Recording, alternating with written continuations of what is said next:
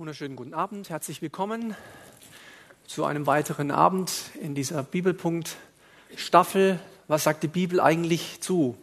Und heute eben, was sagt die Bibel eigentlich zu oder auch über die unsichtbare Welt?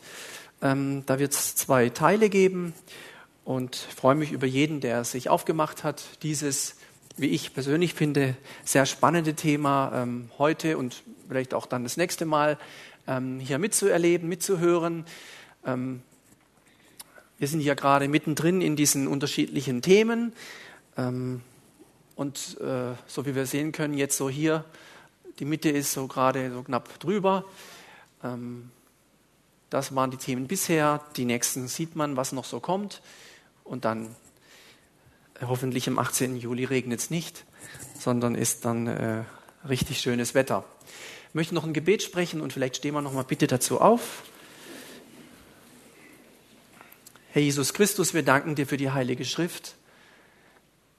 Danke, dass wir so freien Zugang haben zur Bibel und sie soll uns als gläubige Maßstab und Richtschnur, äh, Richtschnur sein, insbesondere für unser Glaubensleben. Danke, dass wir auch diese Abende durchführen können und danke für jeden, der sich immer wieder aufmacht, hierher zu kommen, zu hören, zu lernen, einfach sein Herz zu öffnen für diese Dinge, die du uns auch durch dein Wort sagst. Danke, dass wir alle zusammen hier Lernende sind, Lernende aus deinem Wort. Wir bitten dich, Heiliger Geist, öffne uns die, diese Themen immer wieder neu. Mach unser Herz weit auf, dass wir verstehen, dass wir erkennen, um was es geht, auch in dieser Zeit, in der wir leben. Und gerade bei diesem Thema gib uns ein waches Herz der Unterscheidung, zu erkennen, was ist Licht und was ist Finsternis, was ist gut und was ist böse. Danke auch, dass du jetzt da bist und uns führst und leitest. So, wir rechnen mit deinem Segen in Jesu Namen. Amen. Amen. Vielen Dank.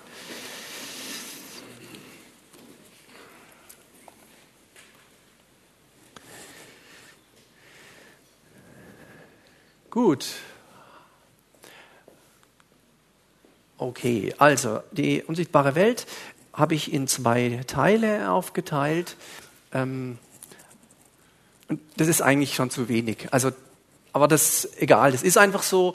Ähm, und ich habe das jetzt mal so äh, mir vorgenommen, möchte aber, bevor ich das zeige, natürlich zu Beginn auch äh, kurz einen äh, Bibelvers lesen, und zwar eben aus dem, also aus dem allerersten, also ganz vorne in der Bibel eben.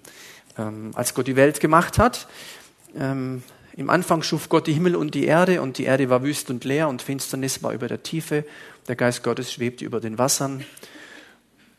Und dann fängt an, Gott zu sprechen, und sagt, das wissen vielleicht auch einige von uns, was er zuerst sagt, und Gott sprach, es werde Licht. Und es wurde Licht. Und nachdem Gott da das gesprochen hat und das Licht geworden war, machte er etwas, nämlich, äh, und Gott sah, dass das Licht gut war, und Gott schied das Licht von der Finsternis. Und äh, da geht es ja dann um Tag und Nacht und so, aber das ist auch ein Konzept Gottes. Gott ist ein Gott der Unterscheidung. In diesem Zusammenhang könnte man sogar sagen, Gott ist ein Gott der Scheidung. Nicht auf Ehe bezogen, ja, sondern zwischen Licht und Finsternis. Das ist ein ganz großes Anliegen. Und die Bibel spricht an vielen Stellen davon, dass Gott Licht ist und ist in ihm keine Finsternis. Ähm, nun, bei Menschen ist das nicht immer der Fall. Und deswegen einfach dieses Thema und ich habe das eben unterteilt in, in zwei Abende. Und natürlich wird an jedem Abend, auch heute, äh, auch jetzt gleich nochmal, äh, werden Bibelstellen genannt. Allerdings werden am nächsten Abend dann noch mehr Bibelstellen genannt. Das liegt einfach daran, und das ist mir wichtig, auch von der Verantwortung her zu diesem Thema, heute eben einige Vorbemerkungen, wie das auch kam, so ein Thema und so und äh, auch bei mir persönlich. Dann einige fachlich-wissenschaftliche Gedanken dazu. Wie gesagt, da wird auch Biblisches dabei sein.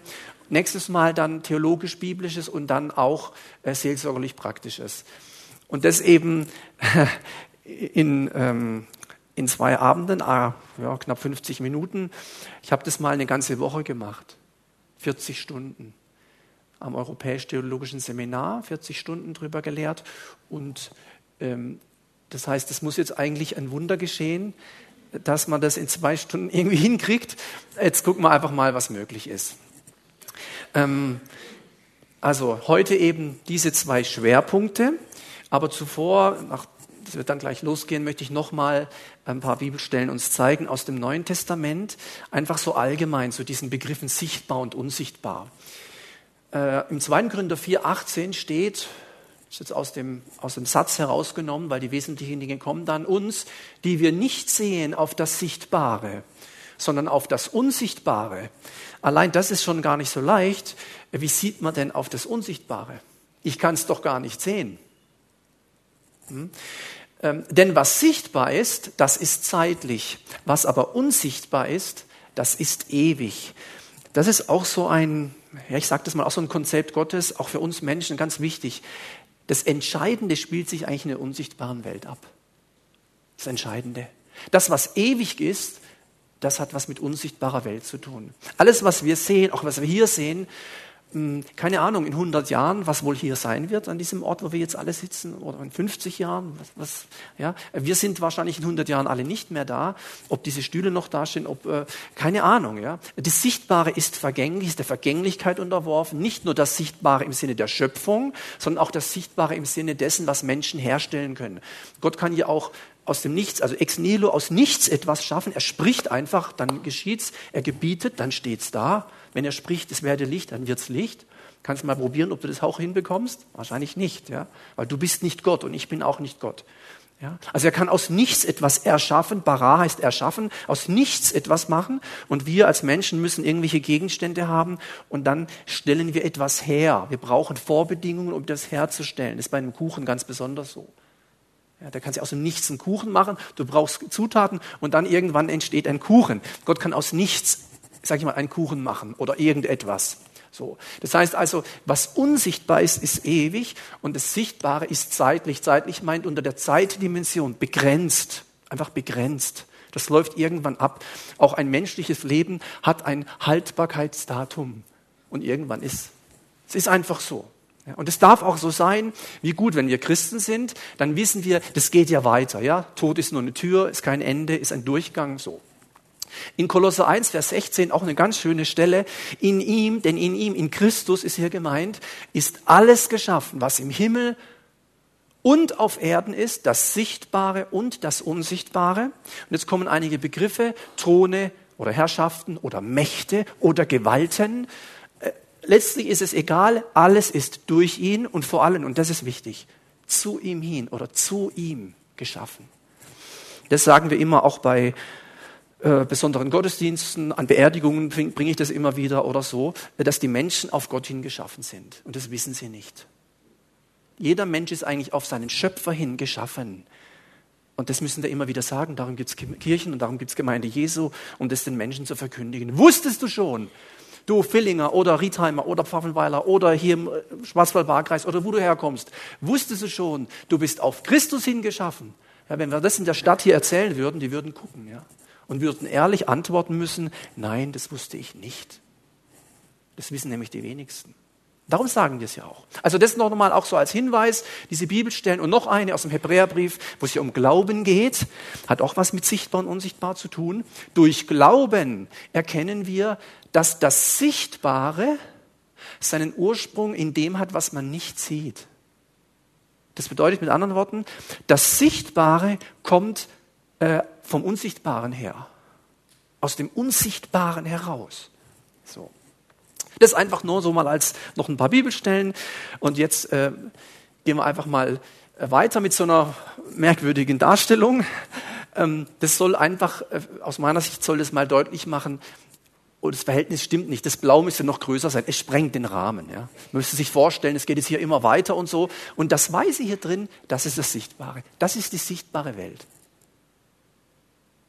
Und die unsichtbare Welt ist eben pff, um ein Vielfaches größer. Ja. Und sichtbar bedeutet auch alles, was mit den Sinnen wahrnehmbar ist, mit unseren fünf menschlichen Sinnen. So, wir haben Sehen, Hören, Fühlen, Tasten, Schmecken und so. Äh, und viel größer wie das Sichtbare ist eben das Unsichtbare. Und jetzt unterteilt die Bibel an, an manchen Stellen ähm, und symbolisch schon bei der Schöpfung ähm, diese unsichtbare Welt in zwei Bereiche. In eine unsichtbare Lichtwelt und eine unsichtbare Finsterniswelt. Die unsichtbare Lichtwelt, das Licht ist ja äh, positiv, da könnte man sagen, das ist das, ähm, wo Gott in irgendeiner Form mit am Werk ist, wo er handelt, wo er Wunder tut, wo Gebete erhört werden, wo jemand übers Wasser geht, wie Jesus, wo Brot vermehrt wird, wo Engel kommen, ähm, wo Dämonen aus, ausgetrieben werden, wo, äh, was weiß ich, Brot und, und Fisch, also wo einfach Gewaltiges geschieht, Übernatürliches im Positiven. So. Und jetzt gibt's aber auch die unsichtbare Finsterniswelt. Da ist genau das Gleiche. Da geschieht auch Übernatürliches was man nicht erklären kann, was man nicht fassen kann, aber nicht von Gott gewirkt, sondern von einer anderen Macht. Ich, ich habe hier schon mal über, speziell über den Teufel gepredigt, da sage ich jetzt gar nicht viel dazu. Wichtig ist nur zu wissen, der Teufel war mal ein enger Mitarbeiter Gottes, wenn wir dem biblischen Zeugnis glauben. Das bedeutet, der Teufel und seine Helfershelfer, die Dämonen oder gefallenen Engel, wie es auch heißt, kennen Gott. Und der Teufel kennt auch die Bibel. Und jetzt was ganz Wichtiges. Da gibt es einen Irrtum. Manche behaupten, ja, der Teufel ist ja der Vater der Lüge und der kann ja nur lügen. Und das stimmt nicht. Der Teufel kann auch die Wahrheit sagen. Der Teufel kennt auch die Wahrheit. Der Teufel kann sogar Bibelverse zitieren. Guck dir mal die Versuchungsgeschichte Jesu an. Da fängt sogar der Satan an zu sagen, äh, es steht geschrieben. Heißt es nicht im Wort das? Nur er verdreht die Worte Gottes gerne. Er ist deswegen, das ist mein Lieblingsname für den Teufel, das wissen sicher viele schon, Diabolos, der Durcheinanderbringer. Soweit. Erstmal, also erstmal so das als kleiner Hinweis ähm, vom biblischen Kontext her, aber jetzt ähm, noch ein anderer Hinweis, nämlich nicht nur, wie es in der unsichtbaren Welt aussieht, Gott hat ja die Menschen gemacht. Und äh, er sagt ja, lasst uns Menschen machen, in unserem Bild uns ähnlich. Und die Frage ist ja, was ist die Ebenbildlichkeit Gottes? Also wo sind wir Gott überhaupt ähnlich? Was meint er damit? Bist du allmächtig? Bist du sündlos? Bist du allwissend? Bist du allgegenwärtig? Und auf all diese Fragen sagen wir, nee. Ja, bist du Licht und, und heilig und rein? Auch nicht. Ja, wo, ja, worin zeigt sich denn dann die Ebenbildlichkeit? Uns ähnlich. Was meint Gott denn mit uns? Worin denn? Ja, unter anderem eben in dieser Art, hm, hier haben wir die Dreieinigkeit, ist ganz einfach. Es ist also nur so ganz einfaches Modell, gibt ja noch viele andere. Gott Vater, Gott Sohn, Gott Heiliger Geist und der Mensch analog zu Gott eben auch so als eine Art dreieiniges Wesen geschaffen, aber nicht als Gott, sondern als Mensch mit einem somatischen Aspekt, also so einem körperlichen, einem psychischen Aspekt und mit dem geistlichen Aspekt oder spirituellen Aspekt. Jeder Mensch auf dieser Erde ist so geschaffen. Alle 7,5, knapp 5 Milliarden Menschen sind so geschaffen. Es spielt gar keine Rolle an, was sie glauben. Alle Menschen sind Geschöpfe Gottes. Aber nicht alle Menschen sind Kinder Gottes. Das ist wichtig. Kind Gottes wird man erst dann, wenn es eine Verbindung gibt zwischen dem Geist des Menschen und zwischen dem Heiligen Geist. Das steht in Römer 8, Vers 16. Da steht, der Heilige Geist bezeugt meinem Geist, dass ich Kind Gottes bin. Wenn diese Verbindung steht zwischen dem menschlichen Geist, den jeder hat, jeder Mensch hat den, egal ob Christ oder nicht Christ, so ist der Mensch geschaffen der hat überhaupt den menschlichen Geist nur, damit er mal mit Gott in Verbindung kommt. Deswegen könnte jeder Mensch potenziell, theoretisch, sage ich mal, mit Gott in Verbindung kommen. Gott hat ihn ja geschaffen. Und er ist ja auf Christus hin geschaffen. Aber wenn die Verbindung nicht steht, dann geht man, auf einmal noch so ein lieber Familienpapa ist, ohne Jesus, so sagt es die Bibel, verloren. So. Und wenn nun ein Mensch nicht an Jesus glaubt, wenn also der Geist des Menschen der eigentlich dafür da ist, um mit dem Heiligen Geist in Verbindung zu treten, wenn der auch aktiviert wird, und jetzt geht es nicht zum Heiligen Geist, sondern zu einem anderen, äh, andere Religionen, Kulte, Sekten, was auch immer, Satanisten oder was auch immer, dann geht es eben, wie gesagt, nicht zum Heiligen Geist, sondern einem anderen Geist. Und darum sagt die Schrift, prüft die Geister, ob sie aus Gott sind. Es gibt nämlich noch andere. Aber das so als, auch nochmal als, das sind wie so kleine Grundlagen, so gehen wir so ganz schnell durch, so, ja. Man kann sich ja eine CD dann und so weiter besorgen. Wichtig ist noch, dass diese Bereiche bei jedem Menschen, die eben da sind, nochmal erklärt, also Haut, Knochen, Muskeln, im Gehirn 100 Milliarden Neuronen, viel Wasser vor allem. Wir bestehen ganz viel aus Wasser, ja, wenn es dann regnet und so, ne. Naja, gut, muss man halt gucken, dass man dicht ist, ja, so. Und das kann man relativ leicht messen. Also im, im, medizinischen Bereich kann man ganz viel messen. Man steht auf die Waage und dann ist man erschrocken oder man freut sich. Oh, toll, ja. Man kann Blutdruck, man kann Puls, ERG, EKG, MRC, man kann das alles recht gut messen. Im psychischen Bereich, wo es uns um, um unser Denken geht, um unser Fühlen und unser Wollen, das ist schwieriger zu beschreiben und auch schwieriger zu messen. Aber man kann das auch ein bisschen messen. Es gibt also Fragebögen, die kann man beantworten.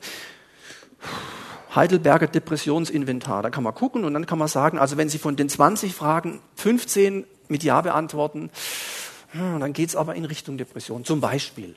Oder bei Angst oder so. so. Kann man alles so ein bisschen messen, aber nicht mehr ganz so scharf und klar und exakt wie in dem Bereich. Nun, im Bereich des Geistes, des menschlichen Geistes, Wenn's, da da geht es jetzt also für uns, wenn wir Christen sind, natürlich um Anbetung und, und Gebet und äh, was habe ich denn da noch? Wunder, wenn Gott eingreift. Einfach alles, was so mit Gott in Verbindung steht, aber auch was mit anderen, den gefallenen Engeln, also Dämonen, Satan und so weiter in Verbindung steht. Und das ist jetzt noch, es ist noch schwerer zu messen. Wie wollen wir denn messen, wer von uns heute ähm, der reifste Christ ist? Wie wollen wir das messen? Da sagt man, das müsste doch der sein, der vorne steht. Oder das sind doch die, die immer ganz schwarz angezogen sind. Oder irgendwie sowas. Ja, das stimmt aber nicht, ja. Stimmt überhaupt nicht. Das muss, ja, das muss aber jemand sein, der ein Pastor ist. Ah, der ist ja schon so, der ist ja schon ganz oben, ne? Und dann, ja, ja, schwierig, ja. Woran machst oder der die, meist die Bibelkenntnis hat vielleicht. Der am längsten betet. Ja, dann wären die schriftgelehrten Pharisäer auch weit oben gewesen. War aber nicht.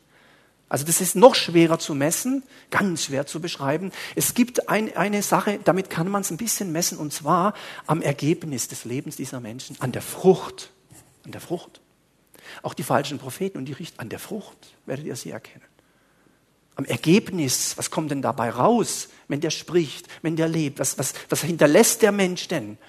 Und so war es so, wenn Jesus ein Wunder getan hat, dann konnte er zum Beispiel sagen zu dem Gelähmten, äh, geh hin, zeige dich den Priestern.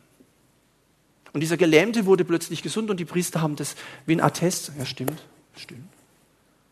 Oder der Blinde und so. Die Leute haben gesagt, das kann doch nicht sein, der, der war immer blind. Wieso sieht denn der? Das ist überprüfbar, das stimmt. Bei einem Blinden kann man das ziemlich gut überprüfen. Das nochmal sagen, geh mal darüber oder mach mal, dann läuft, plötzlich sieht er. Und der Gelähmte kann man auch gut überprüfen. Weißt du, 36 Jahre krank am Teich Bethesda und dann springt er rum und hüpft mit seiner Matte umher. Das konnten alle bestätigen. Ein Wunder ist geschehen. Und so ist es auch bei der anderen Seite, bei der Seite des Bösen, des Teufels. Auch da kann man das überprüfen. Das ist wichtig. Es kann ja jeder was erzählen. Und ähm, ein, ein, ein, äh, ähm, ein Slogan, den ich äh, gerne vertrete an der Stelle ist, Genauso wie es gilt, nicht überall, wo Jesus draufsteht, da war eine Flasche vorhin, nehme ich gerade mal die, steht zwar nicht Jesus drauf, sondern was anderes, aber nicht überall, wo Jesus draufsteht, ist Jesus drin. So ist schon bewusst. Aber auch nicht überall, wo der Teufel draufsteht, ist der Teufel drin. Gell, das ist wichtig. Manches sieht nach Jesus aus und dann guckt man, dann überprüft man, Hä? das war ja gar nicht Jesus. Und manches sieht nach Teufel aus, man überprüft es, wenn man weiß, wie das geht, das ist ja gar nicht der Teufel. So. Also, das sind so Dinge, mit denen wir uns eben beschäftigen wollen äh, an diesen zwei Abenden. Und äh, ich persönlich hatte mit dem Thema überhaupt nichts zu tun. Ich war schon knapp zehn Jahre Pastor damals, 2004 ist ja auch schon eine Zeit her. Und äh, dann habe ich aber diese Thematik in einer Art kennengelernt, das war echt wie im Film. Ja. Das wollte ich überhaupt nicht. Und da will ich jetzt auch gar nicht viel dazu sagen, nur dass es so war. Wirklich so war. Ja. Äh, nur eine, eine äh, Geschichte dazu, dass ihr wisst, in was für Dimension ich da denke. Eine, gläubige Christin aus der Gemeinde, in der ich Pastor war, kam auf mich zu und sie sagt, sie hätte ein Problem. Sag ich, ja, Probleme haben wir alle und so. Sag, nee, das ist ein bisschen besonders. Sag ich, ach komm. Ja, und was, sie können ja aus dem Körper raus. Sag ich, was? Bist doch gläubig, Jesus. Ja, ja, gläubig, getauft, bekehrt, schreibt sogar selber Lobpreislieder und so. Sag ich, wie aus dem Körper raus? Machst du Witze oder was? Nee, ist wirklich so. Sag ich, jetzt komm, ah, jetzt. Die Zeit des äh, Märchending ist vorbei. Mach jetzt keine Scherze. Doch, wirklich. Schaut, und an so einem Punkt habe ich damals, würde ich heute immer wieder sagen, nicht einfach, oh, sondern würde ich sagen, und das möchte ich jetzt überprüfen. Das kann ja jeder behaupten. Ne? Kann ja jeder behaupten. Sag ich, gut, dann testen wir das mal kurz. Und zwar gehst du mit einer Mitarbeiterin in den Nebenraum und ich würfel, ich habe da am Schreibtisch irgendwo einen Würfel, mal gucken, da ein kleiner Spielwürfel oder was. Ich würfel zehnmal und schreibe die Zahlen mir auf. So, schreibe ich mir die Zahlen auf, dann sehen wir mal. Ne? Und mir war natürlich klar, jetzt haben wir sie, ja, jetzt, natürlich, jetzt hat sie ihren Salat, ja, aus dem Körper raus, Quatsch. Und Christ sowieso nicht und so. Also gut. Ich schreibe die Zahlen auf, nachdem ich das gewürfelt hatte. Sie kommt zurück. Sie wusste alle Zahlen. Dann ist mir aber mal kurz, sage ich, wie, wie jetzt? Wie kannst du alle Zahlen wissen? Dann sagt sie, ich bin doch da geblieben. Sag ich, voll die Gänsehaut gehabt, ja? Wie da geblieben? Ihr seid doch rüber. Ja, ich sag doch, ich aus dem Körper raus. Und dann sitzt du da als Pastor, ja? Und dann überlegst du dir schon. Ich wusste immer, dass es das alles gibt. Ja, Mächte der Finsternis. Ja, ja, klar, irgendwo in Afrika oder so. Es war ein Gemeindeglied. Ich kannte die ja, Gebetsabend und so. Ja? So, und dann begann da eine, eine Story, die ist jetzt egal, was da noch kam, ja, kürzlich ab, nur dass man sieht, da war wirklich was nachprüfbar. Ja. Dann habe ich mich natürlich mit allen möglichen Pastoren da überall rum telefoniert. Äh, keiner hatte, na, keiner wusste irgendwas. Hab dann mit äh, Ignis Klinik irgendwie hin, ja, nee, das, na, nee, lieber nicht so. Ne. Das gibt's doch nicht, muss doch irgendjemand. Aber dann habe ich halt angefangen, selber da alles zu lesen, was man in der Bibel findet. Die Bibel ist ja immer gleich dick. Also da ist ja nichts Neues. Einfach das gesucht, was ich da finde. Alles Neues Testament. Neun war mehr drin. Gesucht, gelesen. Wusste auch nicht so viel. Ähm, und habe dann angefangen, äh, das war dann ein äh, paar Jahre später, äh, konnte ich dann im Rahmen von einem Studium Psychologie, weil das war mir irgendwie nochmal wichtig, weil ich war jemand als Pastor, ich dachte, man könnte jedes Problem geistlich lösen. Wenn also jemand Eheprobleme hatte, habe ich gesagt, muss nur beten mit deinem Partner, dann wird alles gut. Wenn du Probleme mit deinen Kindern hast, bet für dein Kind, wird alles super. Ich hatte noch keine, ist leicht zu sagen. Irgendwann kam ein Ehepaar zu mir, die haben gesagt, wir sind schon länger verheiratet, wir machen seit Jahren, seit Jahren täglich gemeinsam stille Zeit und wir stehen kurz vor der Scheidung. War der nächste Hammer. Ich wusste gar nicht mehr, was ich sagen sollte. Meine ganzen biblischen frommen Sprüche hätten nichts gebracht. Und dann habe ich gemerkt, das Problem war gar nicht geistlich. Das Problem lag in der Kommunikation. Und wenn jemand Christ ist, heißt es noch lange nicht, dass er gut kommunizieren kann. Naja, und auf jeden Fall unter anderem, irgendwann war die Möglichkeit, nochmal hier was zu studieren, nebenher, Psychologie und so. Und da war eine Abschlussarbeit und das habe ich gemacht. Das ist ja heute alles mit diesen Bachelor-Master-Geschichten. Und da habe ich eine Abschlussarbeit gemacht zu dem Thema holistische Beratung bei paranormalen Phänomenen. Also ganzheitliches Helfen bei Menschen, die so ganz komische Dinge erleben, so ganz merkwürdig, ja. Das war das eine. Und dann 2016, das ist noch nicht so lange her, ja, das war erst kürzlich, ähm, habe dann noch eine Doktorarbeit machen können zum Thema. Zuerst wollte ich das Thema ähm, nennen, äh, äh, psychisch krank oder dämonisch besessen. Dann hat der, der Betreuer da gesagt, ja, das ist viel zu allgemein. Dann sage ich, also gut, dann machen wir ähm, Besessenheit oder psychische Erkrankung in Deutschland. Sagt er, das ist viel zu allgemein. Sag ich, ja, sag mal, ich muss doch mal was, äh, was darf ich denn jetzt machen?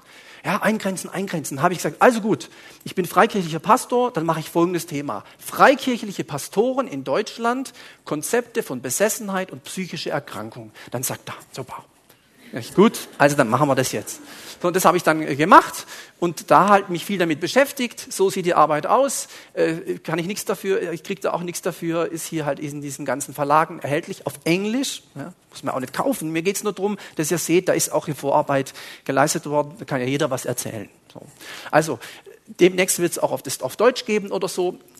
So viel zu gut. Oder dass dann Leute fragen, wie jetzt hier irgendwann, wann ist denn das? Im, am 30. September 2017 in neu in Dettelsau, was war ich auch noch nie, äh, aber das Seminar heißt Seelsorgen Okkultismus, ach, das bin ja ich, mit mir oder so, weil man festgestellt hat, das war auch eine der Ergebnisse der Doktorarbeit, die freikirchlichen Pastoren, übrigens die landeskirchlichen noch viel mehr, wissen im Grunde genommen fast nichts über das Thema.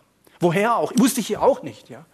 Und seit Kurt Koch in den 60er Jahren, 50er, 60er Jahren, 56 eigentlich, äh, da was geschrieben hat, so dicke Bücher, vielleicht kennt ihr noch jemand, wurde eigentlich da wenig geforscht in dem Bereich und deswegen war es mir wichtig und darum habe ich die Freiheit, dazu was zu sagen. Ich wollte die ganzen Bücher euch jetzt mitbringen und dass sie jeder auswendig lernen kann, habe ich nicht gemacht. Das sind etwa 100 Bücher zu dem Thema, die ich auch alle wirklich gelesen habe und die ich dann manchmal mitbringe, damit mal die Christen sehen, was es überhaupt gibt zu dem Thema. Und ich möchte sagen, die allermeisten dieser 100 Bücher kannst du eigentlich in die Altpapiertonne schmeißen. Und ich sage noch was, je charismatischer die Autoren sind, desto dramatischer sind manchmal die Inhalte. Da gibt es Bücher, ich habe die alle gelesen und ich habe teilweise Leute kennengelernt, die die geschrieben haben. Es gibt teilweise Bücher, die sind fast vollständig gelogen. Erfunden. Einfach was erfunden, einfach so eine Story erfunden.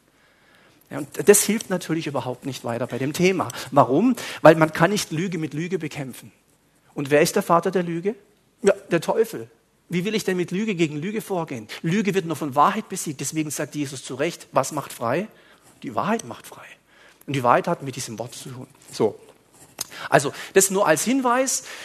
Jetzt ist es so, und das fand ich interessant, in diesen ganzen Studien und, und Forschen dazu habe ich festgestellt, sogar die Wissenschaft, und mit Wissenschaft meine ich jetzt mal ganz bewusst Leute, die was im Kopf haben, aber nicht unbedingt und immer Jesus und den Heiligen Geist im Herzen. Also das müssen gar keine Christen sein. Mehrheitlich sind es keine Christen. In dem Bereich, wo ich Leute kennengelernt habe. Aber die gehen auch davon aus, dass es Dinge gibt, die man nicht erklären kann. Und die haben einen Fachausdruck dafür. Das nennt man paranormale Phänomene. So. Und diese Leute, die unterscheiden nicht zwischen Gut und Böse. Die sagen also nicht, das eine ist von Gott und das andere ist vom Teufel. Äh, die sagen, ja, weißt du, das Gotteskonzept, das vertreten wir nicht. Das sagen, nennen die so. Also an Gott glauben, das dürfen sie gerne, aber wir tun das nicht. Trotzdem glauben wir, dass es das gibt. Ja? Und die haben ein, eine ganz tolle Definition und die müssen wir, deswegen ist es wichtig für mich und, und für euch aus meiner Sicht, dass ihr das auch wisst, bevor wir nur die Bibelstellen wälzen, weil es gibt auch Menschen, die nicht mit der Bibel kommen und sich mit dem beschäftigen. Und die sind nicht dumm. Hochintelligente Leute, Wissenschaftler. Und die haben eine Definition, die lautet so, also diese paranormalen Phänomene. Es handelt sich hierbei um Erlebnis und Verhaltensweisen des Menschen, die allgemein für ungewöhnlich im Sinne von anormal und oder paranormal, also para heißt einfach daneben, gehalten werden. Diese Phänomene scheinen aus dem konventionellen und wissenschaftlichen Erklärungsrahmen, zum Beispiel der Psychologie, Physik, Chemie, Biologie, Medizin, herauszufallen oder diesem zu widersprechen. Also wenn jemand aus dem Körper rausgehen kann, äh, das widerspricht äh, Physik äh, wie jetzt oder so. Schwierig, schwierig. Ja und andere Dinge. Ja. Wenn jemand weiß, so immer so zwei drei, zwei, drei Tage vorher, wie dann ein Verwandter stirbt, dann kannst du das schwer erklären. Und einfach zu sagen, der Herr hat es ihm gezeigt, ja. Oder vielleicht der Teufel oder, oder beides oder keiner oder wie. Schwierig zu erklären. Und die Leute forschen an diesen Sachen. Und das europaweit führende Institut ist in Freiburg im Breisgau, ist gerade hier um die Ecke. War schon ein paar Mal gewesen. Alles keine Christen hochintelligente Leute, Physiker, Chemiker, Psychologen, ähm, ähm, Mediziner, Biologen, Pädagogen, die forschen, da gibt es 10, 20 Leute im Institut Nähe des Freiburger Hauptbahnhofs, haben die Institut seit äh, vielen Jahrzehnten, das Institut der Grenzgebiete der Psychologie und Psychohygiene, so heißt es. Vielleicht hat man jemanden namens Hans Bender gehört oder so, der hat es gegründet. Gibt es schon lange und die forschen, die forschen, die forschen mit diesen Sachen. Ohne Gott. Und die haben teilweise Erklärungen ohne Gott und ohne den Teufel. Das ist schon erstaunlich. Äh, und da müssen wir als Christen auch ein bisschen hingucken und einfach sagen, die sind doch alle doof. Ja? Weil so doof sind die gar nicht. Ja? Deswegen muss man da genau hinschauen. Also, das waren diese Leute, die dort eben äh, tätig sind. Und die haben, mittlerweile ist es wahrscheinlich schon 2000 Fälle, die sagen zum Beispiel, ja, dann, da kann man also anrufen und sagt, bei mir spuckt's oder so. Und dann, ja klar, ja Gott. Und dann ist eine Katze oder so. Das kennen wir ja, solche Spielchen. Das interessiert die nicht.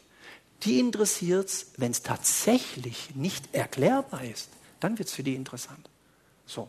Und dann haben die eben das alles untersucht und, und ab mit so Formenkreisen gebildet. Das ist so eine Form, Clusterbildung hin und her. Auf jeden Fall kommen die zu folgenden Ergebnissen und das ist zumindest in Deutschland so, wie es weltweit ist, weiß ich nicht, wobei die ja äh, vernetzt sind mit diversen Leuten da auf der ganzen Erde, die daran forschen. Und die sagen, 53 Prozent der Menschen, die etwas Übernatürliches erleben, und wir reden jetzt nicht von Wirken Gottes, so, äh, sprechen von Spukenerscheinungen. Und da habe ich gedacht, weil das vielleicht interessant ist, ich lese euch mal was vor. Das ist ein Brief an, an mich, genau. Also hier an Wiener Platz 7, an den Michael Großklaus da. Und da hat jemand geschrieben, das war jetzt im Herbst, Werte Herr Großklaus, eine Person aus St. Georgen. Sie haben aus St. Georgen da? Aha, aha. Nee, muss nichts heißen. Äh, die Person ist aus St. Georgen, das, mehr sage ich nicht, auch kein Name oder so. Werte Herr Großklaus, möchte ich oder möchte mich ganz herzlich bei Ihnen bedanken, dass in unserem Haus wieder Ruhe eingekehrt ist. Dafür spende ich gerne 500 Euro. Das ging übrigens im Neubau dann, ist ja klar. Ist ja logisch. Aber wirklich. wollte den Betrag nicht per Post schicken, da es mir zu gefährlich war, auch war ich wochenlang krank und so hat sich alles verzögert. Nochmals vielen Dank und herzliche Grüße entbietet. Und dann hier Vor- und Nachname dieser älteren Frau. Und bei der hat es tatsächlich gespuckt. Und dann hatte die doch die Idee, jetzt rufe ich mal einen Pastor an. Und wir müssen eigentlich ganz ehrlich sagen, auch von der Schrift her, ja, wen denn sonst wie die Christen holen, wenn es spuckt? Wenn es aber wirklich spuckt. Bitte nicht irgendwelche, die Mäuse, die da kratzen oder so, ja. Wirklich spuckt. Und so war's. Und dann hat sie gesagt, ja, sie möchte sich bedanken. Und sage ich, ja, schön. Und alles klar, ist doch, freuen Sie sich. Ja, nee, ich soll doch kommen. Sage ich, ja, wieso soll ich denn kommen? Ich soll halt mal kommen wieder und so. Und dann bin ich gekommen. Dann gibt die mir den Umschlag mit 500 Euro Schein drin. Hat sich so gefreut. In Markus 16 heißt es mal, die Zeichen werden folgen denen, die glauben. In meinem Namen werden sie Dämonen austreiben. Also scheinbar ist es schon was, dass dieses Übernatürliche und die Gemeinde Jesu irgendwie zusammengehören. Ja. So, Spuk, das war nur ein Beispiel, weil es hier Spuk steht, dachte ich, ein kleines Beispiel. Dann außersinnliche Wahrnehmungen. Ich gehe das jetzt schneller durch aufgrund der Zeit. Internale Präsenz und Beeinflussung, so nennen das die Fachleute. Ich erkläre das gleich. Das ist fett gedruckt, weil das ist für unser Thema wichtig.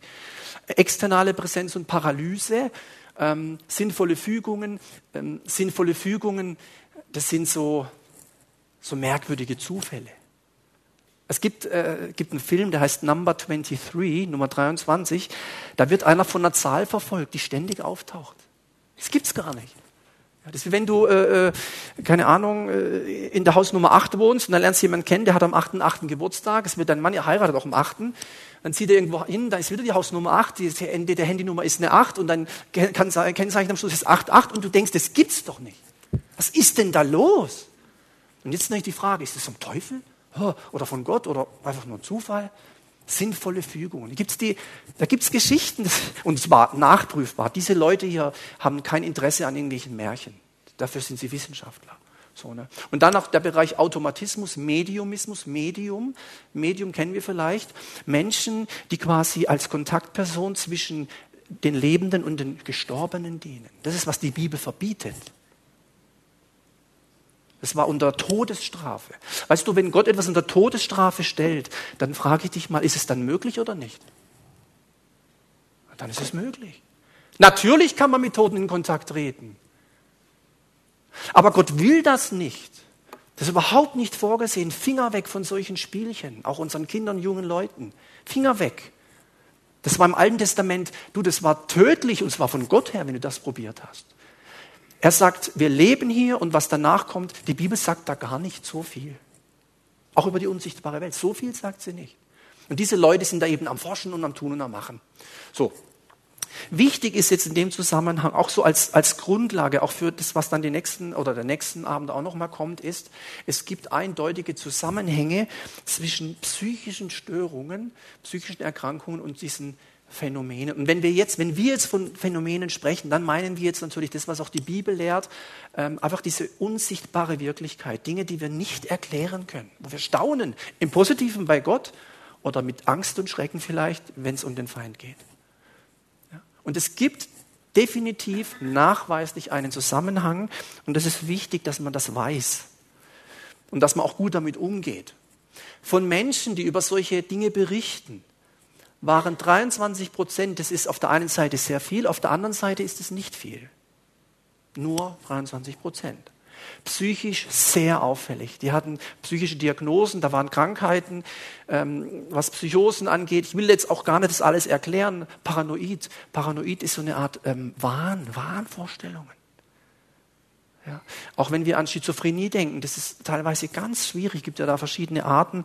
Das, kann dann sein, du redest mit jemand und dann sagt der, ah, das grüne Männchen da oben ist es wieder. Und du denkst, wie? Da! Hallo! Hey, springst darüber. Und du denkst, mal spinnt der? Aber für diesen Menschen, äh, wo ist? Ha, ihr sitzt da oben. Und wir denken, wir wissen dann gar nicht, ja, ist das ein Dämon? Sieht ein Dämon? Oder? Nee, das sieht kein Dämon. Das ist eine Krankheit. Ja? Das kann man sogar teilweise auch mit verschiedenen Übungen, könnte man das auch mal künstlich herstellen. Wenn, wenn, machen wir jetzt nicht holotropes Atmen, so eine besondere Atemform. Wir legen uns jetzt alle auf den Boden und so und dann gebe ich so ein paar Atemübungen. Dann wirst du mal sehen, was du für Männchen siehst. Ist nicht dämonisch, ist einfach wegen Sauerstoffgehalt im Gehirn. Ist aber wichtig, dass man das weiß. Und es ist schön, dass wir lachen können an so einem Abend. Ist ja auch fröhlich, oder? Wir brauchen ja keine Angst zu haben. Ist sowieso eines der besten Tricks des Teufels, dass er uns Angst macht vor dem, was er tut. Das ist das Beste, was er machen kann. Einfach Angst machen. Den Menschen, den Christen vor allem. Manchmal habe ich den Eindruck, die Christen haben besonders viel Angst vor dem Teufel, brauchen sie aber gar nicht. Es gibt keinen Grund, Angst zu haben. Nicht ihn belächeln, nicht lustig machen drüber, das würde ich mir nicht erlauben. Es ist ein Wesen, es ist eine Realität, es ist ein personales Wesen, glaube ich, nicht was Eingebildetes oder so. Ähm, und die Dämonen ebenso. Aber äh, Angst äh, ist kein Grund. Es gibt keinen Grund vor dem Teufel Angst zu haben. Aber nur, dass man weiß, es gibt diese Dinge. So. 23 Prozent. Von Menschen, die über paranormale Phänomene berichten, liegen 28 Prozent an Ängsten, Depressionen oder Schlafstörungen. Also, wenn wir übermüdet sind, wenn ich übermüdet bin und nachts um drei Uhr, äh, keine Ahnung, Landstraße fahren muss, weil das in der Regel überhaupt nie vorkommt, aber wenn, dann kann es sein, dass ich da fahre im Auto und denke, war da gerade was am Rand? Hm. Kennt ihr das? Da war doch was. Ja, der tagsüber passiert mir das selten. Und jetzt war da jetzt was oder war nichts? Wahrscheinlich war eher nichts. Es hat was mit dem, das hat einfach was mit unserem körperlichen Zustand zu tun. Ja, wenn du müde bist, bist du halt nicht so gut drauf, auch kognitiv nicht so gut drauf. Ja. Stell dir mal vor, du musst eine große Prüfung machen und die, die zwei Wochen zuvor schläfst du nicht, ja dann viel Freude. Das funktioniert doch nicht. Das heißt, das ist eine natürliche Erklärung, ja, ein Grund, ja, Schlafen, Schlafstörungen, ja, oder Depressionen. Es kommt jetzt nicht, es kommt auch ein bisschen darauf an, wie stark und so, oder Ängste. Mensch, es gibt Menschen, die leiden nicht einfach so ein bisschen, ähm, ja, Angst vor ja, dass Marie Le Pen in Frankreich, äh, so politische Dinge, sondern die haben ganz andere Ängste. Die trauen sich nicht, nachts das Licht auszumachen. Weil dann eine Angst entsteht, die ist aber nicht angeboren oder so, sondern das ist meistens gelernt, das hat sich entwickelt aufgrund von irgendwelchen Dingen, die man erlebt hat. Und wenn natürlich jemand eh unter Ängsten steht, das kann man sich ja leicht vorstellen, dann ist er auch eher empfänglich für, war, war da was? Habt ihr das auch gehört? Ah, die, die, sehen, man sieht ja, man kann ja überall was sehen. Ja? Und bei manchen ist dieser, dieses, was wir vorne hörten, äh, Moment, dieser Wahn äh, so stark, äh, dass man das nur noch im Klinik irgendwo stationär, das ist unmöglich. Ja? Hatte mal jemand äh, aus Oberndorf, ist auch nicht so weit von hier, eine, eine, eine Frau, eine, auch eine ältere Dame, das hat die ernst gemeint, dass der Vatikan hinterher ist. Agenten des Vatikans, sieht sie immer wieder vom Haus.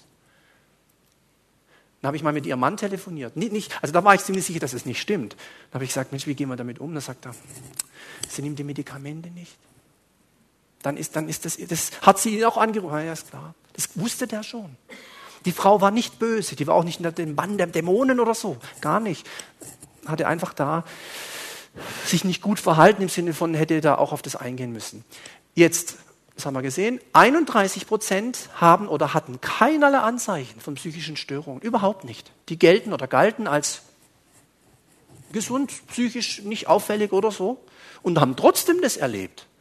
Ja, das bedeutet also, das ist wichtig, als kleine Schlussfolgerung dieser paar Gedanken, wenn jemand von ungewöhnlichen Dingen berichtet, egal ob das jetzt was Gutes ist oh ja, was der, oh, der Herr, oh, und so, ja. Oder was Böses. Was ganz schräg, oh, da war wieder so, ein, so, eine, so eine Fratze am Gesicht, äh, am Fenster. So, sag ich, war Fastnacht. Ach so, ja, stimmt. Hm. Ähm, ist kein Witz. Die Freiburg, Fastnacht, Fasching, Karneval, oder? Bekannt. Die Freiburger Forscher sagen, immer in der Fastnachtszeit rufen besonders viele Leute an, dass so, so Mächte und Gesichter und so. Das ist ein komischer Zufall. Und äh, das hat man weltweit schon erforscht. Als äh, ich bin jetzt kein Fan von Star Wars und diesen Raumschiff-Serien, äh, aber manche mögen das ja so. Und da hat man festgestellt, als das in die Kinos kam, plötzlich nahmen die U-Versichtungen zu. Ja, das ist ja ein merkwürdiger Zufall. Gell? Also das heißt, diese Forscher gucken das alles mal genau an und da muss man richtig stark äh, nachweisen können, dass es auch wirklich übernatürlich ist. Ja, sonst äh, ist es gleich. Und die haben da schon gute Ideen, wie man das überprüft. Ja. Aber wenn dann wirklich was übernatürlich ist, nicht erklärbar, paranormal, gehen sie das an. Das heißt also, wenn ein Mensch von ungewöhnlichen Dingen berichtet, kann ein psychisches oder gar somatisches, also ein körperliches Problem vorliegen. Das muss aber nicht sein. Wir dürfen also nicht sagen, weder beim, wenn es um den Teufel geht, noch um Gott und, und, und was weiß ich, äh, so nach dem Motto, ja, der eine sieht halt den Teufel, der andere hat irgendwelche Erscheinungen von Engeln, das ist ja beides total daneben. Das dürfen wir nicht sagen. Es kann sein, dass ein körperliches, somatisches oder psychisches Problem vorliegt. Es muss aber gar nicht sein. Kann sein, dass das wirklich stimmt. Und deswegen stellen wir immer wieder fest, eines der wichtigsten Eigenschaften, was die Bibel dazu sagt, ist prüfen. Prüfen, prüfen. Gabe der Geistunterscheidung. Prüfen anhand des Wortes. Prüfen anhand auch von Fragen, die man den, die man den Leuten stellt. Ja, man kann das recht gut oder, oder selber mitbekommen. Ja, eine Frau aus, ähm, das sind nicht immer Frauen, aber überwiegend, ja, da kann ich auch nichts dafür, überwiegend. Es ist einfach so. Guck mal in der Bibel nach. Das ist halt so. Warum? Keine Ahnung. Ja. Oder war das ein, ein Knecht mit dem Wahrsagegeist? Das war eine Magd, gell? War das ein Mann mit dem Geist der Schwäche? War eine Frau. Also das ist einfach so. Das ist nicht Vor- oder Nachteil. Gibt auch bei Männern, erzähle ich nachher gleich. Aber diese Frau aus der Sulzer Ecke da, die hat dann erzählt, auf dem Friedhof bei uns, äh, wenn ich da so drüber laufe, da gibt es ein Grab. Und wenn ich da hingucke, oh, der drüben saß im Büro. Oh. Gell, Sie sind doch Pfarrer. Sag ich, ja, was wollen Sie denn sagen? Oh, sag ich, ja, was? Oh, oh, oh, oh. Ja, dann, da kommen, da kommen so komische, da kommen so Wesen raus aus dem Grab kommen Wesen raus. Sag ich, ja, wie sehen die denn aus? Ja, so ganz, boah, ganz schlimm. Und sag ich, ja, ja, ja gut, okay, kann sein. Äh, wissen Sie was, Frau so und so, wenn es mal passt, ich würde gern mit Ihnen zu dem Grab. Das gucken wir uns an. Ja, haben Sie da keine Angst? Sage ich, nee, mittlerweile eigentlich nicht mehr so, aber gucken wir uns an. Ja, nee, möchte sie eigentlich nicht. Dann sage ich, wieso möchten Sie das nicht? Und dann kam ein Satz, und das natürlich, dann, da muss man hell, hell, wirklich hellhörig werden. Dann sagt sie, ja, wissen Sie, das sehen Sie nicht. Das kann nur ich sehen. Das ist problematisch. Der besessene Gadarener, das Wort besessen ist auch problematisch, das lasse ich jetzt mal weg, dieser Gadarener in, in der Bibel, von dem wird beschrieben, der hat auf dem Friedhof gewohnt, sage ich mal, in den Grüften. Der konnte Ketten zerreißen. Der konnte durchs Feuer gehen. Das konnte man überprüfen. Da konnte man mitgehen und gucken, gib mal eine Kette, zerrissen, also dämonisch, eindeutig, und zwar Legionen, viele. Wenn aber jemand sagt, ja, das sehe ja nur ich, hm. das heißt noch lange nicht, dass das falsch ist, aber es ist sehr problematisch, wirklich problematisch. Und letztlich kam da auch raus, schwer Schizophrenie erkrankt. Ich wäre gern, ich wäre es jeder, wenn die, ich würde mitgehen, aber das, die wird sich nicht mehr melden. Das möchte sie nicht. Und das ist natürlich dann schade. Und da, das ist wegen, das sage ich auch, bitte nicht immer Angst haben vor was, was möglicherweise gar nichts ist. Und wenn jemand grundsätzlich mit Ängsten zu tun hat, so allgemein einfach, geh doch mal heute Nacht so gegen zwölf, lauf doch mal hier über den Hauptfriedhof. Mach das doch mal, so eine Wanderung. Was machst du heute Abend noch? Oh, geh auf den Friedhof, ein bisschen spazieren. Uh. Ja gibt Leute, die trauen sich das nicht.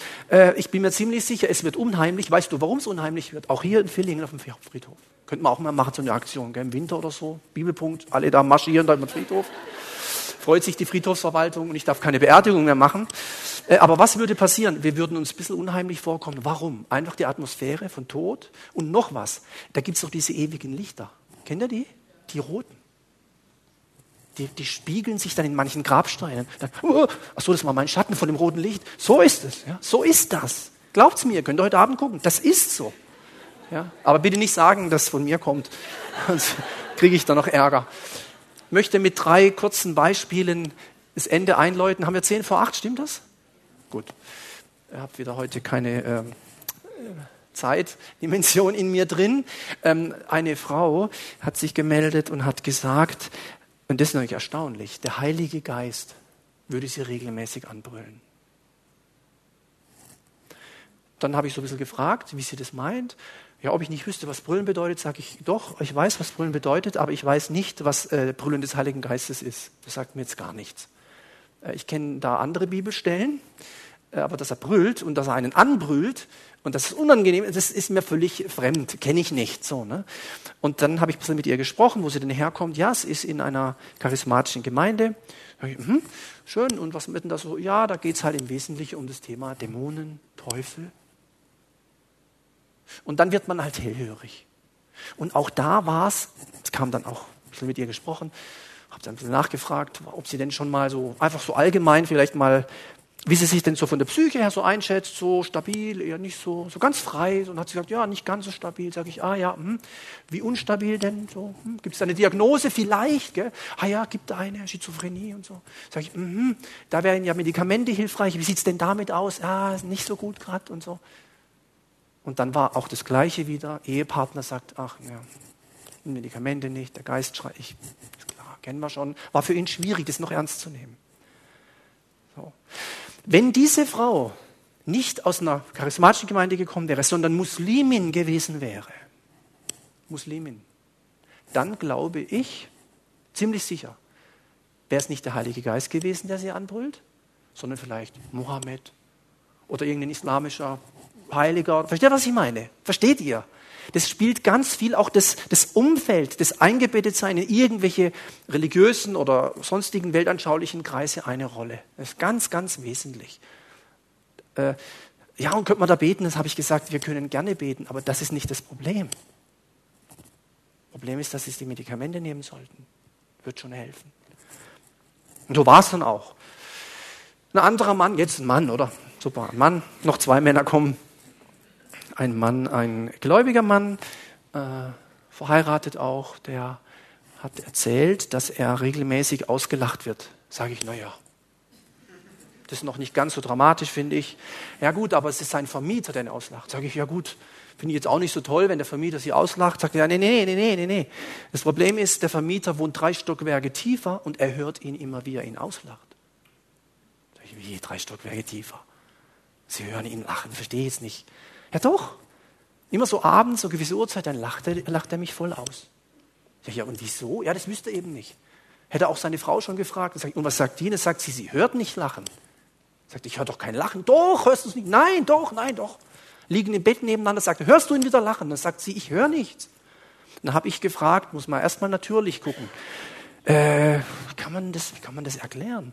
Lachen, lachen. Habe ich gesagt, vielleicht vom Heizkörper, vielleicht irgendwie, aber drei Stockwerke, na komisch, ja. Und wenn die Frau das nicht hört, dann habe ich auch gesagt, Herr so und so oder Bruder, war ja ein Christbruder so und so, wenn die Frau dein, das Lachen nicht hört und du hörst es, da gibt es ja, jetzt mal ganz ehrlich, nur zwei Möglichkeiten. Deine Frau ist schwerhörig, das kann ja sein. Die, du hörst die Sachen, sie hört es nicht. Wie ist es sonst im Alltag? Die hört blenden, sage ich, ja, aber dann gibt es noch eine andere Möglichkeit, die ist auch ganz äh, üblich, nämlich du hörst das gar nicht mit den Ohren, mit denen da. Wie, mit dem? Hört doch nur, und dann sage ich, nee. Seit wann hört mit den Ohren hört kein Mensch? Ich auch nicht. Wir hören nicht mit den Ohren. Die sind ja nur dafür da, die Schallwellen einzufangen. Wir hören ja mit dem Gehirn. Die Schallwellen gehen da rein, gibt es analoge Digitalwandler, die gehen da hoch und dann gibt es einen Hörsinn, Hörnerv und da hören wir. Ach so. Sag ich, vielleicht ist das Lachen in ihnen hm, hm, ja, würde erklären, warum es. Dann sage ich, wir könnten ja auch mal den Vermieter fragen. Ah, nee, oh nee, nee, das machen wir nicht. Dann sage ich, dann gibt es für mich nur einen Tipp und ich möchte es dir empfehlen. Da, das, ähm, egal, wo das jetzt war, auf jeden Fall geh doch mal zu dem, zu dem Neurologen. Zum Neurologen. Neuro hat ja mit hier oben Neuronen zu tun, Kopf, Gehirn. Also gut, geht dahin, lässt sich untersuchen. Der findet was, gibt die Medikamente, der Vermieter lacht nicht mehr. Jetzt wäre natürlich die Frage gewesen, wenn man da jetzt gebetet hätte, gell? Im Namen Jesu, du Geist des Lachens oder irgendwas, was, was man da beten soll. Was, kann, was Gott da gedacht hätte oder der Teufel, stell mal vor, man würde da beten. Äh, ist gar nichts. Auf jeden Fall, das war dann geklärt, der hat sich auch gefreut und ja, seine Frau auch, war alles soweit gut. Lachen hat aufgehört. So, anderer Mann, das war in Schramberg, auch nicht so weit von hier. Da kam einer, der hat gesagt, nach dem Gottesdienst am Schluss kam der her und sagte, ich habe mal eine Frage. Ähm, seit einigen Monaten höre ich eine Stimme. Und zwar zweimal in der Woche sagt die zu mir, fahre nach Schildhach zu einem äh, Steinbruch da und spring runter. Sage ich, wie jetzt? Kurz nachfragen, so, ja, wie, ja, so alle zwei, dreimal pro Woche, so seit einigen Monaten. Ich, wie Stimme? Ja, in mir drin. Sagt eine Stimme, das kann ich nicht so hören, sondern in mir drin, fahr nach Schildach, geh dahin und spring runter. Also bring dich um. Und dann habe ich gesagt, ja gut, also da äh, dämonisch. Geist des Todes. Da möchte jemand, dass du dir das Leben nimmst. Das ist garantiert nicht Gott. ist ein anderer. Da gibt es einer in der Bibel, der wird Mörder von Anfang an und Lügner und Dieb genannt. Wisst ihr, der Teufel. Sage ich du, ich glaube, das ist echt. Ich sage das jetzt einfach mal so, ich glaube, das ist ein Geist des Todes, anders kann ich es auch nicht begreifen oder beschreiben. Dann bete mal kurz an einen Stuhl. Ja, siehst du, Bruder so und so, diese Stimmen da, Namen Jesu, Geist des Todes. Du, Geist des Todes, nicht Herr Jesus, hilf oder mach, sondern du, Geist des Todes, geh jetzt bitte raus. Äh, Amen, fertig. Der hat da weder rumgezuckt noch rumgebrüllt noch irgendwas, einfach nur, mm, okay, und dann war das vorbei. Dann kam nie wieder die Stimme. Wenn man also meint, Befreiungsdienst oder so ist immer so ein riesen, dann hat man halt nur bestimmte Dinge aus der Bibel im Kopf. Es gibt aber noch andere, nur die sehen wir dann nicht. Ja, so dieses Spektakuläre, das Rumgebrülle. Liebe Geschwister, weder Gott noch der Teufel sind schwerhörig. Den Teufel beeindruckt es überhaupt nicht, wenn du laut brüllst. Ja, das ist ein Witz für, da, da denkt er, was, was will denn der, der, der Christ, der brüllt da rum. So, ja. Äh, Gebet wird nicht in Lautstärke gemessen. Oder Glaube wird nicht in Lautstärke gemessen. Gut, wenn jemand Afrikaner ist, dort in anderen Kulturen, da, da wird ja alles so lebendiger. Das darf ja sein, aber das ist nicht vollmächtiger. Lautstärke ist nicht das Zentrale, sondern Glauben. Gebet wird weder in Lautstärke noch in Länge gemessen, sondern in Glauben. Glauben. So. Also das war ähm, äh, dieser dieser Mann. Das heißt, einmal war es ein psychisches Problem, einmal war es tatsächlich somatisches Problem. Da, da war ähm, die, die, hat jemand Hunde zu Hause? Ein Hund. Nur Mut, passiert gar nichts. Da hinten ist einer. Oder Katzen oder so. Katzen? Hund, Vögel, Fische und so. Fische sind besonders spannend. Nee, äh, aber beim Hund oder bei der Katze, wenn du Lobpreismusik hörst, das hören wir ja ständig oder, oder auch nicht, egal jetzt. Also du hörst Lobpreismusik, jetzt fängt die Katze an zu jaulen dann bedeutet es nicht, dass sie das Lied schön findet oder mitsingt. Das bedeutet meistens eher, dass dabei ihren Ohren, das passt ihr nicht so. Weil Tiere haben eine andere Frequenz, auf der sie hören wie Menschen. Frag mal die Fledermaus, wie die hören, ist unglaublich. Nachts, da heizt die da rum und stößt niemand nirgends an. Wahnsinn. Elefanten, die haben deswegen so große Ohren, die hören über Infraschall, in, nicht Ultra, Infraschall. Elefanten können über Kilometer weit sich unterhalten, hast du gewusst? Über Infraschall. Das ist aber nicht besonders hoher Ton wie bei den Fledermäusen. Dort geht es ja um Ultraschall, ganz andere Bereiche, sondern da geht es um Infraschall. So, so, ganz komische Klänge, da denkst du, hä? Deswegen sind es auch so, ja, und so Buh, Ohren, Elefanten eben. Elefantenohren, ne? anders geht es nicht. So, und der Mensch ist von Gott so gemacht, dass er nur einen gewissen Bereich hören kann. Hier. Ganz tief, könnten wir jetzt alles mal, und dann ist fertig, dann hörst du nichts mehr. Wenn du dann noch was hörst, dann sind wir im Wunderbereich, ja. Oder ganz hoch. Und dann ist Schluss. Dann ist Schluss. Dann ist vorbei. Frequenz hier, die Musiker unter uns, ist Schluss. So bei den Tieren ist es anders. Und jetzt kann sein, und so war es bei diesen Menschen. Da war sein Hörnerv im Gehirn. Da war was kaputt. Und deswegen hat er Dinge gehört, die man menschlich eigentlich nicht hören kann. Das war aber nicht dämonisch, nur der hat es, unser Gehirn will immer was erklären. Manche Leute hörte da. Also den Lüfter halt, ja, den hören wir doch, den Lüfter. Das ist aber kein Problem. Wenn aber jemand eine Störung hat mit diesem Hörnerv, dann kann es sein, dass er Licht nicht nur sieht, sondern hört. Dann brummt es immer.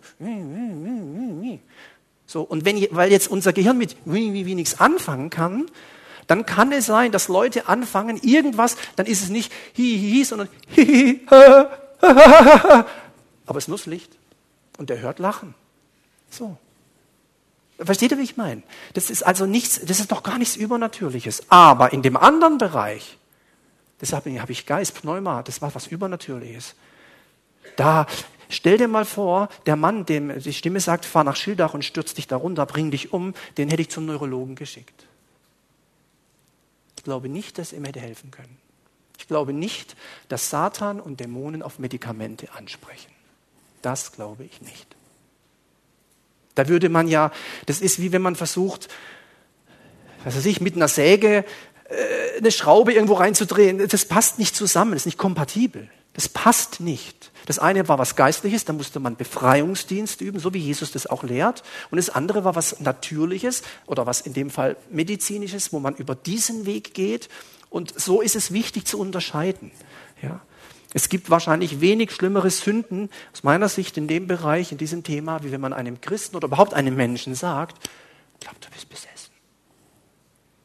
Also das ist, also, puh. Also bitte, wenn jemand, überhaupt das Wort besessen, das kommen wir da nächstes Mal, gibt es in der Bibel gar nicht. Schon mal ganz wichtig. Das Wort besessen gibt es nicht. Es gibt Dämonizomai. Das heißt dämonisiert. Was anderes. Ja, und dann merken wir plötzlich, wie wir, eine, wie wir eine Klarheit und eine Wahrheit erkennen, die, das, die auch hilft und wo auch Jesus das ständig sagt. Er sagt nicht, die war besessen, sondern er sagt, diese Frau hatte einen Geist der Schwäche. Die war nicht besessen, hatte einen, einen Geist der Schwäche. Paulus sagt, diese hatte einen Geist der Wahrsagerei, die war nicht besessen, hatte einen Geist der Wahrsagerei. Solche Sachen. Aber bei diesem Menschen mit der Legion, na, da kann man sagen, wenn es Tausende sind, das ist natürlich eine Form von Besessenheit. Besessenheit meint unter der hundertprozentigen Kontrolle des Bösen. Und darum die gute Nachricht heute am Schluss ist, ein Christ kann niemals unmöglich besessen sein. Wenn er das wo hört, das ist eine fatale, falsche Lehre. Ein Christ kann niemals, niemals besessen sein. Ob er dämonisiert sein kann, das ist ein anderes Thema, das können wir nächstes Mal mal angucken, aber keine Sorge vor solchen Sachen. Äh, fertig? Schon, leider. Oder zum Glück, je nachdem. Nächstes lade ein. Nächstes Mal habe ich ja gesagt, biblisch-theologisch und seelsorgerlich praktisch. Ähm, ich finde es total mutig, dass ihr, äh, dass, also, ne, dass ihr kommt, dass ihr nicht alleine damit mit dem Thema sein muss. Äh, das ist äh, für mich auch befreiend. Ähm, und wie gesagt, wir brauchen keine Angst haben. Ich bete noch zum Abschluss. Herr Jesus, danke, dass du der Sieger bist von Golgatha und auch bei diesem Thema der unsichtbaren Welt, bei diesen Gedanken jetzt in diesem ersten Teil, glaube ich einfach, dass du mit deinem Heiligen Geist dabei warst. Und wir merken, dass es echt wichtig ist, äh, zu unterscheiden weil man sonst eine Weiche stellt und einen falschen Weg vielleicht geht. Und hilf uns in unserem persönlichen Leben, in unseren Kirchen und Gemeinden oder wenn wir solche Fragen haben zu diesem Thema, ähm, das wirklich zu lernen. Und das, dazu sollen auch diese Abende dienen, zu unterscheiden. Zu erkennen, wann muss man was tun, damit Menschen Hilfe bekommen oder damit wir selber Hilfe bekommen. Danke, dass du, und das gilt natürlich grundsätzlich für beide Abende und für unser ganzes Leben, du hast diese Mächte der Finsternis besiegt am Kreuz von Golgatha. Es gibt keinen Grund, Angst zu haben. Es stimmt, unser Kampf ist nicht gegen Fleisch und Blut. Und vielleicht ist der ein oder andere auch hier, der manchmal den Eindruck hat oder tatsächlich in diesem Kampf steht, mit diesen Mächten der Finsternis, mit diesen, wie der Paulus schreibt, Kosmokratoren, diese Weltbeherrscher in dieser unsichtbaren Welt, die das Unwesen treiben und die uns auch gerne immer wieder mal attackieren. Aber danke, Herr, dass wir auf deiner Seite stehen. Auf der Seite des Siegers, auf der Seite des Lichts, auf der Seite der Freiheit und auf der Seite der Wahrheit. Und so möchte ich dich bitten, dass diese Abende heute und nächstes Mal äh, uns eine Hilfe sind, ein, ein, ein gutes Verständnis zu bekommen in dem Rahmen, was einfach möglich ist durch diese zwei Abende zu diesem Thema unsichtbare Welt. Danke, dass wir mit dir äh, im Licht wandeln dürfen, so wie du es gesagt hast in deinem Wort. Und dass wenn wir im Licht leben und du bist das Licht der Welt und wenn wir dir nachfolgen, äh, dann werden wir nicht in der Finsternis sein. Und so ist es richtig, immer wieder zu beten, erlöse uns von dem Bösen, weil wir möchten nichts mit dem Bösen zu tun haben, sondern dem Guten nachjagen. Auch in unseren Kirchen und in unseren Gemeinden, in unseren Familien und Ehen und auch in unserem persönlichen Leben. So segne ich jeden, der gekommen ist und bitte, Herr, dass du uns einen guten Heimweg schenkst und äh, ja noch eine gute Woche mit dem Blick auf dich, den Anfänger und Vollender des Glaubens. Amen. Amen. Vielen Dank fürs Kommen und herzliche Einladung, in zwei Wochen wieder dabei zu sein.